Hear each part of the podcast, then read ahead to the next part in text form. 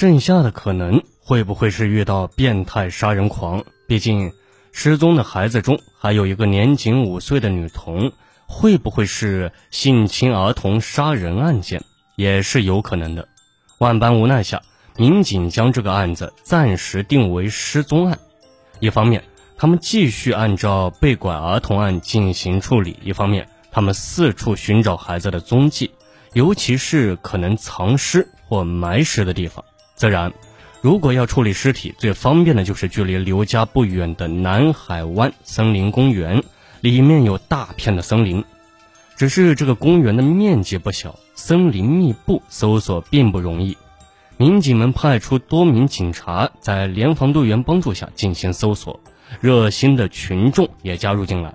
一方面，他们继续搜索拐卖儿童案件，四处张贴失踪儿童的照片和寻人启事。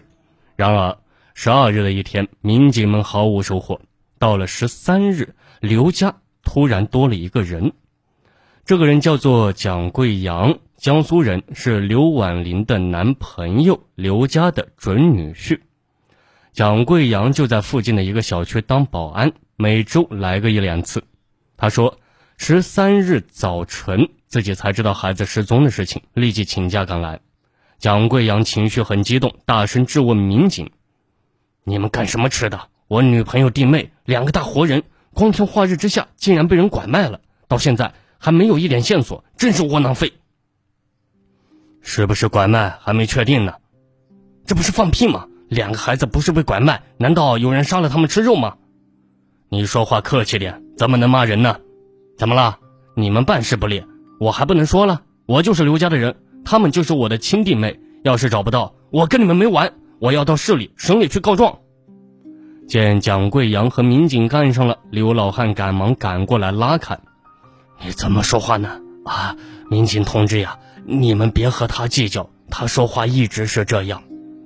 这边，蒋贵阳和刘老汉说：“爸，你放心，走遍天涯海角，我也要把弟妹找回来。对了，这是五百元钱，您收着。”你也知道我薪水不高，这点钱千万别嫌少。刘老汉推辞，蒋贵阳将钱硬塞到他们的口袋里。我们都一家人，就别见外了。然而时间过去了十天，刘家孩子还是毫无音讯。这期间，刘家夫妻几乎天天以泪洗面，仍然强撑着四处寻找。而准女婿蒋贵阳似乎比刘家夫妻还要积极，几乎不上班了。还发动工友帮忙，同时蒋贵阳对民警态度恶劣。一次，他直接拿着一封信对民警吼道：“看到了吗？这是写给省委书记的信上，我说我弟妹被人拐走，因为你们无能，始终不能找到。我跟你们说，再给你们几天时间，要是找不到，我就把信寄出去。”这下民警们确实着急了。如果真的孩子被拐卖了，一定拐卖到外地寻找，不就是几天能搞定的？就算知道卖到哪里，去外地解救送回来，也至少十天半个月。蒋贵阳这家伙似乎是个愣头青，做事不分轻重。如果他真的写信去省委书记控诉，警方就会受到很大压力，甚至会被严厉批评。于是所里面开了会，要求不惜代价尽快破案。活要见人，死要见尸。就在大部分的民警着急的同时，有几个民警却觉得情况似乎不对劲。蒋贵阳如此激愤，尚且可以用这人比较冲动来解释，却有一个人情绪正好相反，就是刘家大女儿刘婉玲。自从弟妹失踪后，刘婉玲就像没事人一样，她不哭不闹，也不说话。不出去找弟妹，就整天在家里看电视。民警曾询问过刘家夫妻：“你大女儿怎么这样？”于秀莲长叹一声：“唉，她本来就和弟妹们的关系不好。民警同志呀，我和他爸是一九七八年结婚的，婚后没多久就生了玲玲。当时我身体不好，后来又怀了几次，都流产了。”医生说：“你这样流产下去，说不定哪天就得患上重病。”我一害怕，就和他爸商量，以后干脆去做了结扎。这样，我们家玲玲一个女儿，虽然家里不富裕，一个孩子还是负担得起。他爸又很宠玲玲，他虽然出生在农村，从小没干过农活，没下过地，家务也很少做。平时他要什么，我们大体都能够满足他。他的零花钱在小朋友里面也是多的。他学习不好，初中毕业就回家了，一直也没去正经找个工作。我们也没说什么，都养着他，供着他。总体来说，他这十七年过得都是挺不错的。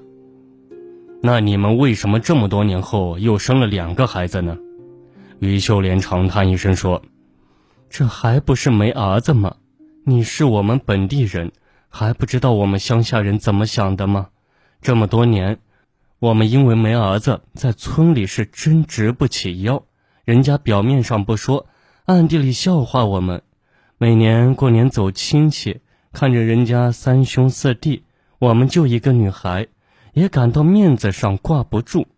生了玲玲十七年后，一次我和门口大妈吵起来，大妈骂我：“你厉害什么呀？活该！你家就一个女儿，断子绝孙，你还敢生气？”我听了特别生气。当时我身体早就恢复了，应该可以再生育。我后来就和他爸商量，干脆再生个儿子。他爸开始不同意，说都四十多岁了还生什么呀？玲玲肯定会生气的。后来架不住我反复说，他爸才同意了。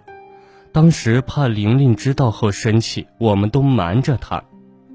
那你们怎么生了两个？唉，这就是人算不如天算。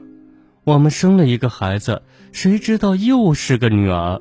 我们乡下可以合法生两个，本来就不能再生了。我想这样岂不是亏了？干脆再生一个。第二年我又生了个儿子，被罚款一万多元，把家里存款几乎都赔进去了。那你大女儿刘婉玲没意见吗？当然有意见了。知道我怀孕以后，玲玲特别生气地说。你们都这么大岁数了，为什么还生孩子？我们都不理她。后来生弟弟罚款一万元以后，玲玲气哭了，说：“不是说好这钱给我做嫁妆的吗？现在都没了。我长得不好看，又没工作，还怎么嫁人？”我们也不理他。后来我们让他帮忙看弟妹，他不愿意，借口去镇上找工作，丢下弟妹不管。我们也没办法。我听邻居说，玲玲背着我们，对弟妹很凶，经常打他们。我们也只好装着看不见。所以，现在弟弟妹妹丢了，他当然不会管的。民警无言以答。就在准女婿蒋贵阳闹着要找省委书记评理的时候，另一路民警却有了收获。四处搜山的两个民警发现了一个异常情况。在南海湾森林公园深处的小树林里，有一棵石榴树有些不对劲。这是整片树林中唯一枯死的树，很显眼。民警也是农民出身，对土壤还是很了解的。石榴树附近的泥土好像刚被人翻动过，泥土上覆盖有杂草。这棵石榴树也是新栽的，还可以看出栽树的人压根不懂种树。这树根本就没种活，叶子已经完全干枯。民警觉得可疑，便上前踩踏泥土，发现泥土松散。糟了，这可能是藏埋尸体的地方。那么，民警真在这里找到了尸体了吗？欢迎大家继续收听《命案一千宗》，警钟长鸣。我们下期节目再见。